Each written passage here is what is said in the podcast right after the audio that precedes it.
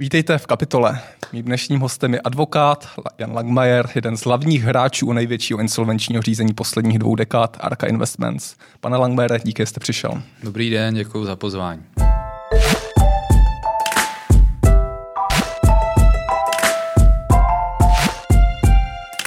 Proveďte nás na začátek možná touto kauzou. Jak je možné, že tak velká firma, tak velká finanční skupina, jako je Arka Investments, se dostane do problémů a zbyde po ní 20 miliard dluhů? No, to je poměrně jako složitá otázka. Jo. Tedy, jako mě by samot, samotného zajímala teda odpověď, eh, jak je to možné. Já si myslím, že tady asi potřeba nejdřív hledat otázku, jak je možné, že ta firma vyrostla do takového rozměru na, na základě toho, že si půjčovala uh, peníze od lidí, uh, na krátkou dobu, to znamená hmm. do jednoho roku, a to na základě směnek, případně eh, ceřiné firmy na základě dluhopisů. A jak je možné, že tohle mohla provozovat eh, v takovém objemu bez jakékoliv eh, licence nebo jakéhokoliv povolení od hmm. buď ČNB nebo Národní banky Slovenska. Hmm. Vy k tomu zmiňujete, že se jednalo o takzvanou černou banku, k tomu, se, k tomu se dostaneme později. Mně jde skutečně o to základní jádro problému. Vlastně Arka tvrdí, že za to do velké míry může COVID, za to, že vlastně se dostala do té, do té krize likvidity a nebyla schopna eh, nakonec splácet té závazky a musela, musela, musela požádat soud o ochranu. A, mhm. tak je to podle vás hodnověrný argument, nebo, ne, nebo je to reálné? Já si myslím, že to byl až ten pověstný hřebí, poslední hřebíček hmm. do rakve. Jo. Tam na to bylo zaděláno dlouho, my už jsme to prezentovali uh, s kolegou Vojtkem jako uh, vlastně letadlo, jednak Černou banku a jednak následně jako, že se jednou finanční letadlo, hmm. minimálně v posledních letech, protože jestliže si půjčujete, když to vemu ve zkratce teda jako z ekonomického pohledu, tak jestliže si půjčujete peníze za nějakých 6, 6% a více na, zá, na krátkodobý směnky, pak tam byly směnky tříměsíční ke konci, Eh, a k tomu eh, si musíte připočítat ještě eh, náklady na zprostředkování. To znamená, sice dlužník dneska tvrdí nějaká nižší procenta, ale ta realita toho, jak, jak jako ze strany některých zprostředkovatelů se to nabízelo poměrně divoce, Eh, tak eh, je zjevné, že tam byly poměrně vysoké provize. A pokud bych si řekl, že ta provize byla třeba 5-6%, plus hmm. k tomu 6% úrok, někdy byl ten úrok i vyšší, tak jsme na nějakých 12% eh, ročně. A zajímalo by mě, jestli znáte nějaký biznis, který vydělává 12% ročně. Udržitelně těch biznisů udržitelně, přesně tak. Těch biznisů tolik nebude. Jo? Hmm. To znamená, a oni se financovali dominantně tímhle způsobem. Většinou, pokud používáte tyhle drahé krátkodobé peníze, tak je používáte v kombinaci s bankovním financováním, nějakým hmm. dlouhodobým úvěrem za mnohem nižších e, peněz, e, procent. A tím pádem vám tam pomocí e, finanční páky vzniká nějaký prostor, kde můžete realizovat nějaký zisk. Hmm. Nicméně Arka tady, jak vyplývá z jejich jako rozvahy, používal ty krátkodobé peníze v, hodně, velice hodně a tím pádem vlastně musela z něčeho splácet. No. Tady se nabízí otázka, z čeho mohla splácet, protože ty točila, biznesy... Točila, točila. Přesně tak. Točila to jako opravdu hmm. letadlo z našeho pohledu v posledních letech prostě vstoupalo, stoupalo a ve chvíli, kdy samozřejmě došlo k nějakému zlomu, že už nebylo z čeho, hmm. kde, kde získávat nové ty Eh, přispěvatele de facto, eh, tak se zřítilo.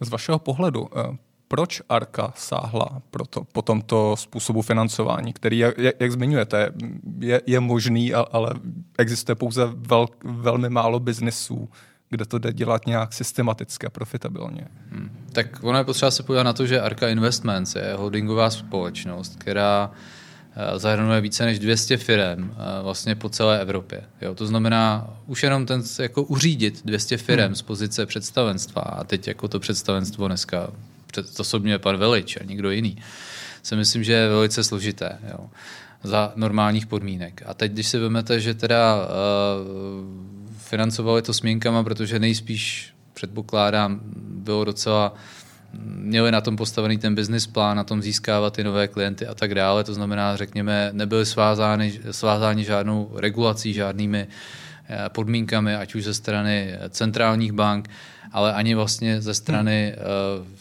Financujících bank, protože když jdete do banky a chcete, aby vám banka půjčovala mm. na mhm. nějaký business plán, tak musíte předložit ten business plán, musíte splnit nějaké požadavky. To Nesm... účel a tak dále. Přesně tak a musíte splnit taky nějaký, řekněme, mít účetní závěrky v nějakém mm. rozumném stavu a tak dále, případně auditovaný účetní závěrky a tak dále a tady to odpadlo. Ve chvíli, kdy financujete hmm. prostě takhle ze soukromých zdrojů, tak nic z toho nemusíte.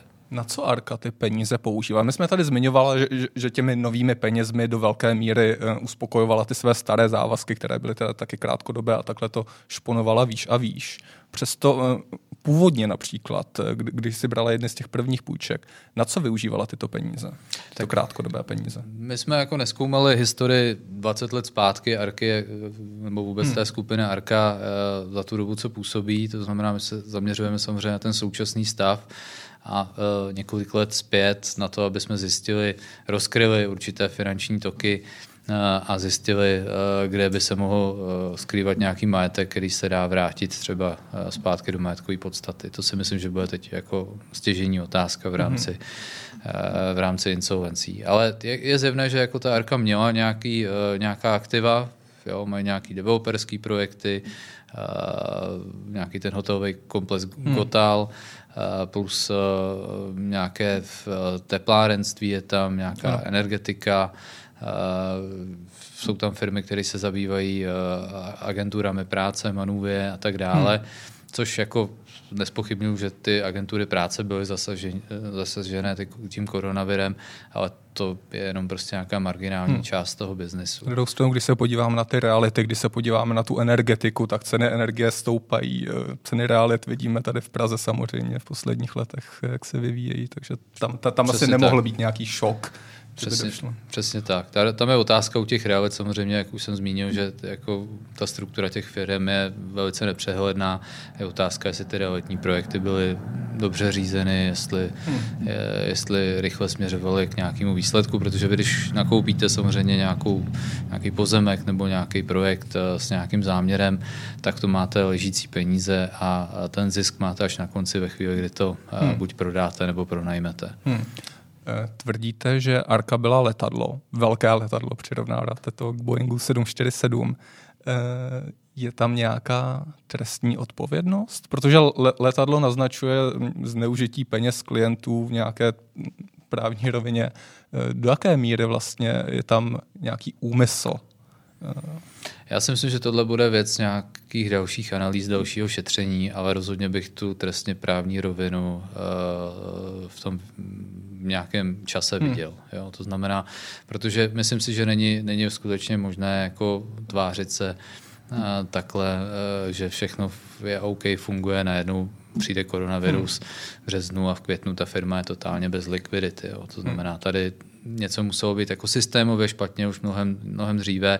A jestliže za té situace, kdy už to bylo špatně, tak e, získávali další peníze od dalších klientů na nové směnky a potom ke konci už ty tříměsíční krátkodobé směnky, hmm. Tak je zjevné, že už museli vědět, nebo někdo musel vědět minimálně teda z toho vedení, že mají e, tu likviditu ve špatném stavu a že nejspíš nebudou schopni to hmm. splatit. Byla podle vás chyba nebo částečně chyba ve slabší regulaci nebo nedo, nedostatečné regulaci? No, tady je otázka, jak je to na Slovensku. Jo? Do toho nech, jako v tuhle chvíli nechcem úplně eh, být do, do nějakého, zaboučovat do detailu. Nicméně to je věc, kterou se budeme zabývat, protože máme za to, že eh, Národní banka Slovenská teda eh, skutečně pochybila v tom, že hmm Eh, se jedná bez sporu o černou banku. Jo. Jenom ta definice, když si vezmete definici bankovního podnikání, tak banka je subjekt, který má licenci k tomu, aby přijímal vklady od veřejnosti a poskytoval úvěry. Přičemž tím přijímáním vkladů se rozumí právě například i soustavné vydávání cených papírů, jako hmm. jsou směnky, a to se přesně dělo. Nic, nic jiného vlastně Arca Investments nedělal. Hmm. Ta jenom přijímala ty vklady na ty směnky a poskytovala úvěry v rámci skupiny. Hmm. Vyjasněte mi tu definici trochu, protože takhle by mezi černou banku šlo možná zařadit řadu finančních skupin, které standardně vydávají dluhopisy, eh, mají tam běžné emise, které se opakují. Eh, taky byste je zařadil mezi černou banku. Kde, kde, kde je ten rozdíl možná mezi tou černou bankou, eh, která teda podniká bez, bez, té, bez té patřičné regulace a standardním nějakým chováním běžné finanční skupiny? No, já si myslím, že doznač, jako větší počet eh, finančních skupin se pohybuje někde na hraně toho, eh, toho rozlišení. Hmm. No, protože uh, skutečně, jestliže jejich jediným zdrojem financování jsou cené papíry, krátkodobé, no to je ne krátkodobé cené papíry, no tak potom a poskytují pak už ty finanční prostředky v rámci té skupiny těm dceřiným firmám, hmm tak uh, pak už se skutečně dostávají na hranu toho, co by se dalo hmm. nebo nedalo označit za černou banku. Ale ta, uh, ta Arka ta, říkám, vydávala směnky, to, což je to jako naprosto neregulovaný cený papír. Jo. Hmm. Jako z hlediska jako když vydáváte dluhopisy, tak musíte mít aspoň nějaký prospekt ceného papíru. A pokud je ta emise vyšší než 1 milion euro, tak musíte mít aspoň schválený ten prospekt hmm. centrální bankou. Uh, tak tam aspoň ne, def, jako máte na to aspoň nějaký razítko, když to hmm. jako řeknu. Jo. Ale u těch směnek nemusíte de facto mít vůbec nic. Hmm. Jo. A jestliže jich vydáte, a druhá, druhá otázka je ten rozsah. Jo. Jestliže toho vydám, já nevím, směnky za 50-100 milionů, tak se rozhodně nedostanou objemem eh, na úroveň banky. Ale jestliže toho vydám za 15-20 miliard, což se, což se přesně víme. dělo, stalo. A, tak uh, vemte si, že máme banky, které mají nižší bilanční sumu než je Arca Investments. Hmm. Dokonce Arca Investments je větší uh, tou bilanční sumou než celý segment družstevních záložen. Hmm. A družstevní záložny jsou velice regulované, ten biznis má je hodně okleštěný v posledních letech. A to znamená, Arca Investments byla větší než všechny družstevní záložny v České republice dohromady. Tak tam si myslím, že už jaksi musela nutně přesáhnout uh, tu sféru a měla, měla být regulována. Jak se na tento váš argument dívají soudy, kde, ne, nebo insolvenční soud v Česku, případně na Slovensku? Tak uh, v Čechách se k tomu soud prvního stupně vůbec nevyjádřil, městský soud v Praze. Odvolací soud pouze lakonicky poznamenal, že to nemá bankovní licenci, tudíž to není banka. A to je všechno. Taková tautologický argument trochu. tak. Eh, podívejme se eh, na to řízení samotné, v jakém stavu se nyní ta insolvence nachází. Eh, respektive zajímalo by mě, jestli vidíte nějaké hm, hodnověrné řešení, kdy proběhne restrukturalizace té firmy. No, hodnověrné řešení v tuhle chvíli nevidím, popravdě řečeno. Jo? Protože na jedné straně tady máme dlužníka, který eh, rok eh, mlží, eh, nedává žádné informace hmm. věřitelům, svým věřitelům, kterým dluží 15-20 miliard. Na straně druhé tady máme soudní ping-pong insolvenčních soudů, kdy nikdy není zřejmé, kde leží takzvané střed komy nebo hmm. Centrum ekonomických zájmů, to znamená, jestli mají ty soudy být příslušné pro hlavní řízení v Čechách nebo na Slovensku. A na, střed, na třetí straně tady máme celou řadu různých skupin věřitelů s rozli, rozličnými zájmy. Hmm. Takže poměrně jako složitá, nepřehledná situace a do toho samozřejmě neznáme rozsah, skutečný rozsah majetkové podstaty toho koncernu Arca Investments a e, de facto ani neznáme odpověď na otázku, jestli takový subjekt je vůbec reorganizovatelný. Jo, protože když to odlehčím, jak chcete reorganizovat Černou banku? Hmm. Předělat ji na nějakou jinou no. legální entitu, která bude fungovat podle pravidel. Eh, váš pohled, jak se to bude vyvíjet ty další měsíce, eh, co, se, co jsem pro, pročítal, insolvenční rejstřík, eh, dlužník by měl s plánem reorganizace přijít někdy v listopadu, v prosinci letošního roku. Podle vás se bude hrát podle tohoto plánu reorganizace, to znamená, že Arka sama si vlastně připraví reorganizační scénář, který potom skrze, skrze insolvenčního správce soud bude schválený. No, možná si to takhle Arka maluje, ale v první řadě nemáme vyřešenou tu otázku, kde poběží to hlavní řízení, jestli v Čechách nebo na Slovensku. Jo. Eh, v Čechách máme místní, místní řízení hmm. a teďka se, řekněme, zjišťujeme, měla by se zjišťovat majetková podstata, dopěhla nám huta pro přihlášení pohledávek, to znamená, měly hmm. by se pohledávky přeskoumat. Otázka je, kdy se tak stane. Zatím je nařízen jeden termín e, přeskumného jednání, ale to není, není jako v lidských silách přeskoumat 2000 pohledávek hmm. za jeden den, takže a, tam to určitě neskončí. A na straně druhé máme zahájený konkurzní řízení na Slovensku. Mm-hmm. Ale zatím není, není, není zřejmé, jestli teda bude usilovat dlužník o restrukturalizaci a v jaký podobě. Jo, mm. Tam jsou trošku zase jiný za, uh, předpisy. Mm-hmm. Uh, takže těžko říct samozřejmě a do toho teda samozřejmě otázka, pokud uh, máte tu uh, Eh, reorganizaci v Čechách eh, uvažovanou, tak eh, dlužník má sice přednostní právo pro sestavení reorganizačního plánu, ale věřitelé mu to právo mohou odejmout. Hmm. Jo. A myslím si, že tak, jak dlužník vystupuje zatím v tom insolvenčním řízení, tak je zcela zjevné, že ne, si neváží důvěry, nebo vůbec jako se nesnaží získat důvěru věřitelů v to, hmm. že to myslí, vá, myslí vážně. Jo. Co myslí tu reorganizaci. reorganizaci. Přesně tak, že tam je poctivý záměr. Jo. To, o tom bych vysoce pochyboval. To znamená, v tuhle chvíli samozřejmě minimálně naše, nebo my eh, se budeme snažit eh, za naší skupinu iniciovat eh, to, aby dlužníkovi to přednostní právo pro sestavení mm-hmm. reorganizačního plánu bylo odejmuto. Mm-hmm. Protože máme za to, že tak, jak je to zatím designováno, nebo mm. spíš prezentováno, v těch všech eh, souvislostech, tak eh, to není důvěryhodný. Hmm. Pan Velič tvrdí, že jedná s eh, velkou britskou investiční společností, která by měla potenciálně zájem vlastně vstoupit do Arca, Arca Investments. Je to podle vás důvěryhodné? Nebo ne? Myslíte Blantyre? Ano. No, jako slyší, slyším o tom už od někdy od září, října loňského roku. Zatím jsme neviděli ani žádný obrys toho, co by to mělo představovat. Hmm.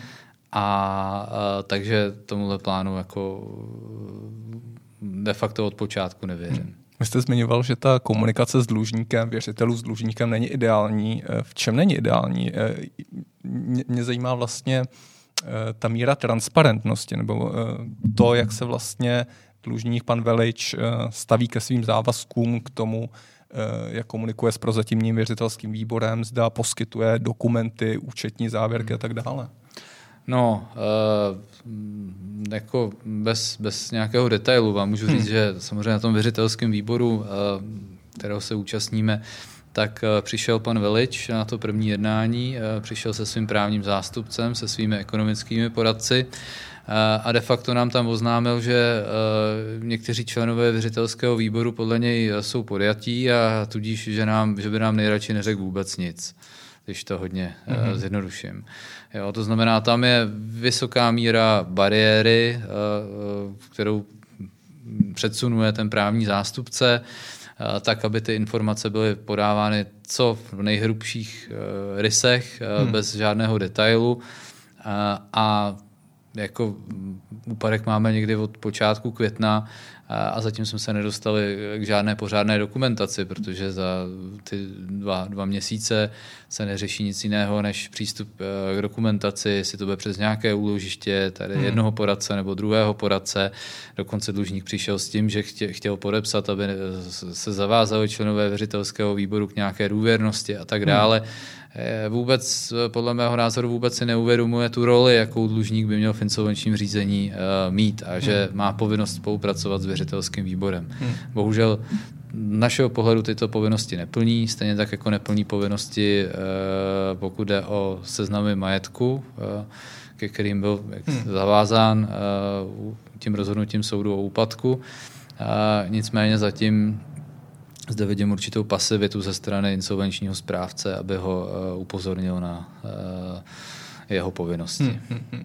Seznamy majetku teda rozumím tomu správně, že nyní není úplně jasné, co všechno Arka vlastní, co všechno bude zařazené do majetkové podstaty, jak, jak ta majetková podstata je vlastně jak velká. vypadá, přesně tak. A teď ještě bychom si měli rozčlenit na to, co je v České republice a co je na Slovensku, hmm. jo? protože jsme zatím pouze v tom místním řízení. Hmm. Jo, takže to je, to je jedna věc. Druhá věc je samozřejmě řada těch firm ceřiných, jako není v dobrém stavu. Jedna z těch největších, nebo kde je nejvíc majetku, to je Arca Capital Slovakia, tak tam byla povolená restrukturalizace na Slovensku. A je otázka, jestli bude pokračovat restrukturalizace, hmm. nebo jestli se to změní na konkurs, jak to vůbec dopadne. Hmm. Co to znamená pro české majitele směnek, kteří, kteří investovali do Arca Investments a nyní čekají, jak dlouho budou muset čekat, než dojde k nějakému eh, něčemu hmatatelnému, nějakému rozhodnutí, nějakému výsledku. Já si myslím, že budou muset asi se obrdit poměrně dost trpělivostí, protože říkám, jako ta strategie dlužníka je co nejvíce jako protahovat v čase, hmm. mlžit a tak dále. A, a i ten samotný proces insolvenční je velice složitý. Jako nikdo neřešil v tuhle chvíli uh, insolvenční řízení paralelní ve dvou státech v takovémhle rozsahu. Jo. To je hmm. skutečně jako unikátní situace a ani se neví, jak jako na to ty soudy budou k tomu přistupovat. Jo. To znamená, těch jako účastníků je tam celá, to jsou tisíce, tisíce věřitelů eh, a navíc těch subjektů máte řadu. Jo. To znamená, hmm. pak je otázka, pokud jako vize dlužníka je de facto řešit eh, restrukturalizaci celé skupiny najednou. Jo. Otázka je, jestli to vůbec právně lze a jestli hmm. to lze za situace, kdy máte část majetku a část společností v, Čech, v České republice a část máte na Slovensku. To nikdo hmm. zatím neřešil. Takže eh, určitě to budou eh, řízení na dlouhou dobu a bohužel věřitelé musí počítat s tím, že to potrvá velice dlouho, než uvidí nějaký hmatatelný roky, výsledek. střední roky?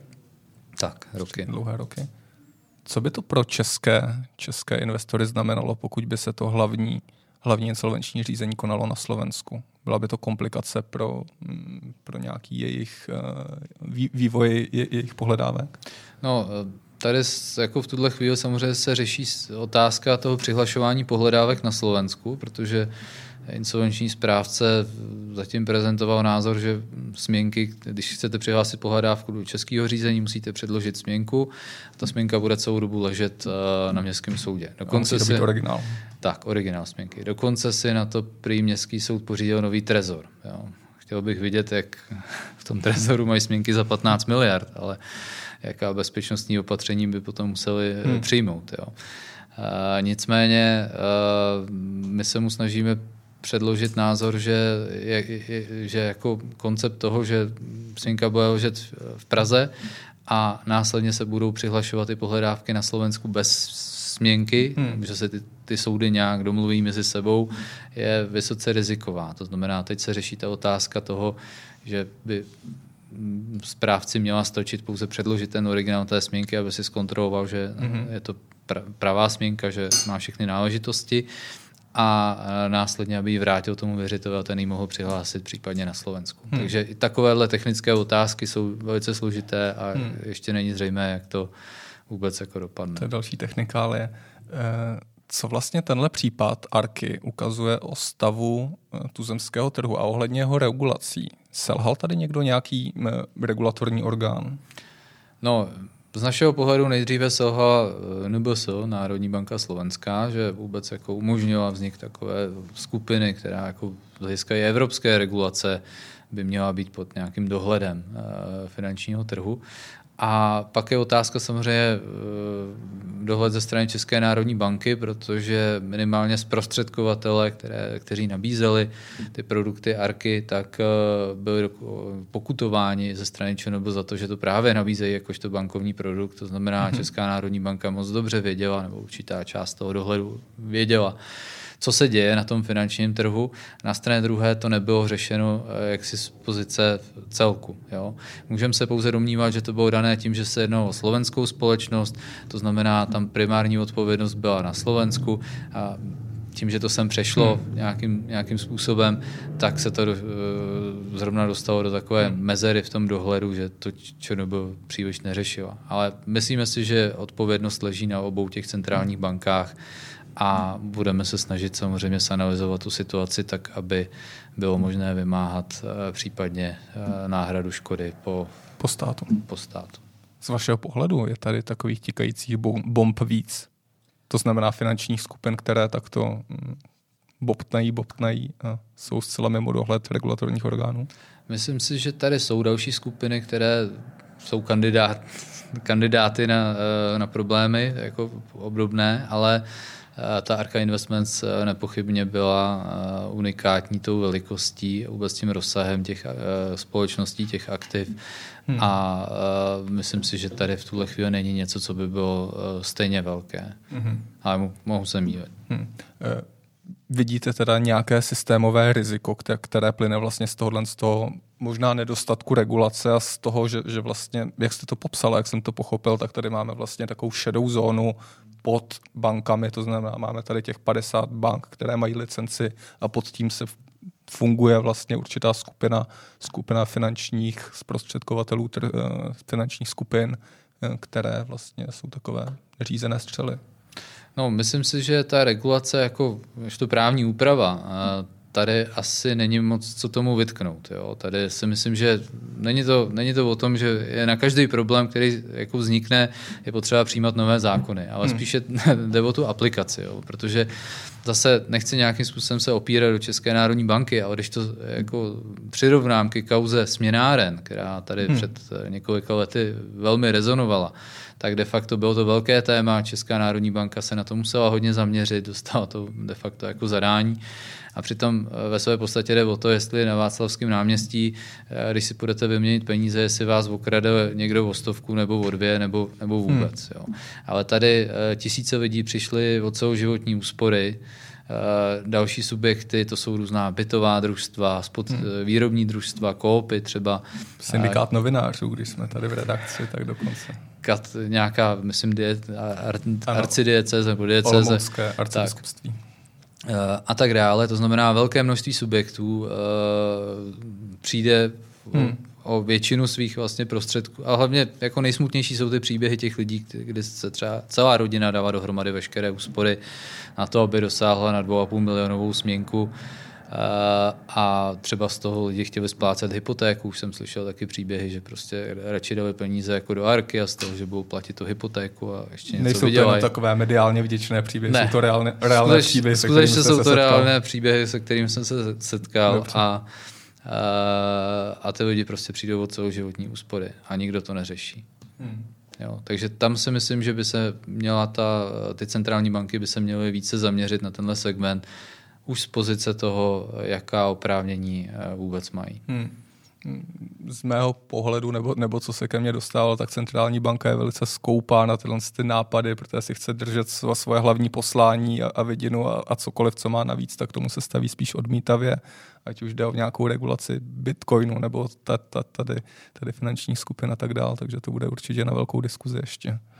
Eh, poslední věc, která mě zajímá z vašeho pohledu, možná takový insiderský pohled, ale zmiňoval jste, že tady je několik velkých skupin, velkých hráčů, které se toho insolvenčního eh, řízení účastní, eh, které zastupují velké, velké počty věřitelů. Vy jste jednou z nich.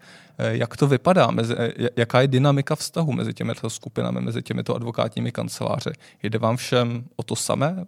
Jsou vaše vlastně zájmy totožné nebo se v něčem liší? No, eh, tady asi si musíte rozlišit dvě, dvě skupiny, nebo dělat dvě škatulky. Jedna škatulka jsou skutečně advokátní kanceláře nebo advokáti jako, jako naše kancelář, kdy zastupujeme uh, věřitele a nemáme v tom žádný jiný zájem. To znamená, naším zájem, zájmem je vymoci co nejvíce pro hmm. naše věřitele. Neskupujeme pohledávky, pouze zastupujeme a e, to je asi, asi všechno, co k tomu dodat. Jo? Tak to je samozřejmě takové zastoupení je taky e, ve věřitelském výboru. Na straně druhé tady máte skupiny, vys třeba IFIS, nebo Gomanold prostřednictvím nějaké, hmm. nějaké ceřené společnosti, které, které skupují ty pohledávky Eh, a zároveň teda něco zastupují, ale dominantně skupují, tak tam samozřejmě ten zájem je trochu jiný, protože už to dělají vlastně sami, sami pro sebe, za sebe, přičemž předtím ty pohledávky museli buď vykoupit nebo nějak převzít na nějakou dohodu a tak dále. Hmm. Takže tam ten zájem rozhodně není schodný nebo nemusí být schodný.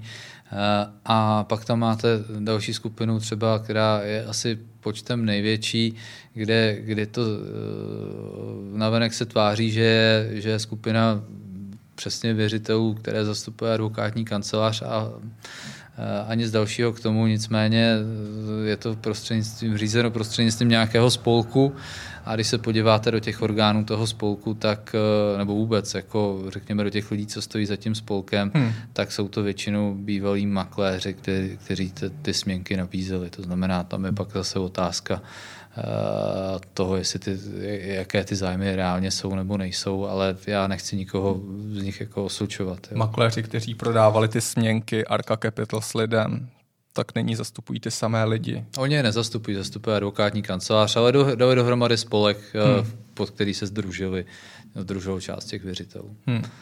Jo, to znamená, to je, to je tohle, no a pak tam máte JNT, eh, banku, která je taky zastoupená ve věřitelském výboru, což je vlastně hmm. jediný, hmm on to možná není jediný, ale největší zajištěný věřitel. Hmm.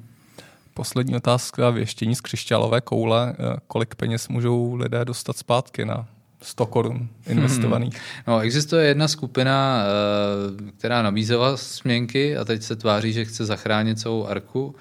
Eh, nebudu říkat jméno. Eh, a chce to řešit na Slovensku a hmm. ta tvrdí, že, nebo tvrdila svého času, že Farce je víc než 100% eh, hodnoty pohledávek, což jako mi přijde vysoce úsměvné. Takže jako ty názory se různí, jako ten, řekněme, názor jako realistický bude rozhodně nižší. Například IFIS, pokud vím, tak to vykupoval za nějakých, jestli tuším 10, 10%. kolem 10%. 10% jo. To znamená, Mě zajímá váš názor, pochopitelně. Jako můj názor je takový, že pokud se to bude pohybovat kolem nějakých... Kdyby to bylo... Jako realita je taková, že i podle toho, co nám prezentoval dlužník, tak by to mělo být max 50%. Jo. Mm-hmm. Ale já si myslím, že to bude podstatně nižší číslo. Hmm. Díky, že jste přišel do kapitoly. Hostem byl advokát Jan Langmajer eh, z advokátní kanceláře Langmajer. Díky. Děkuji za pozvání. Naschledanou.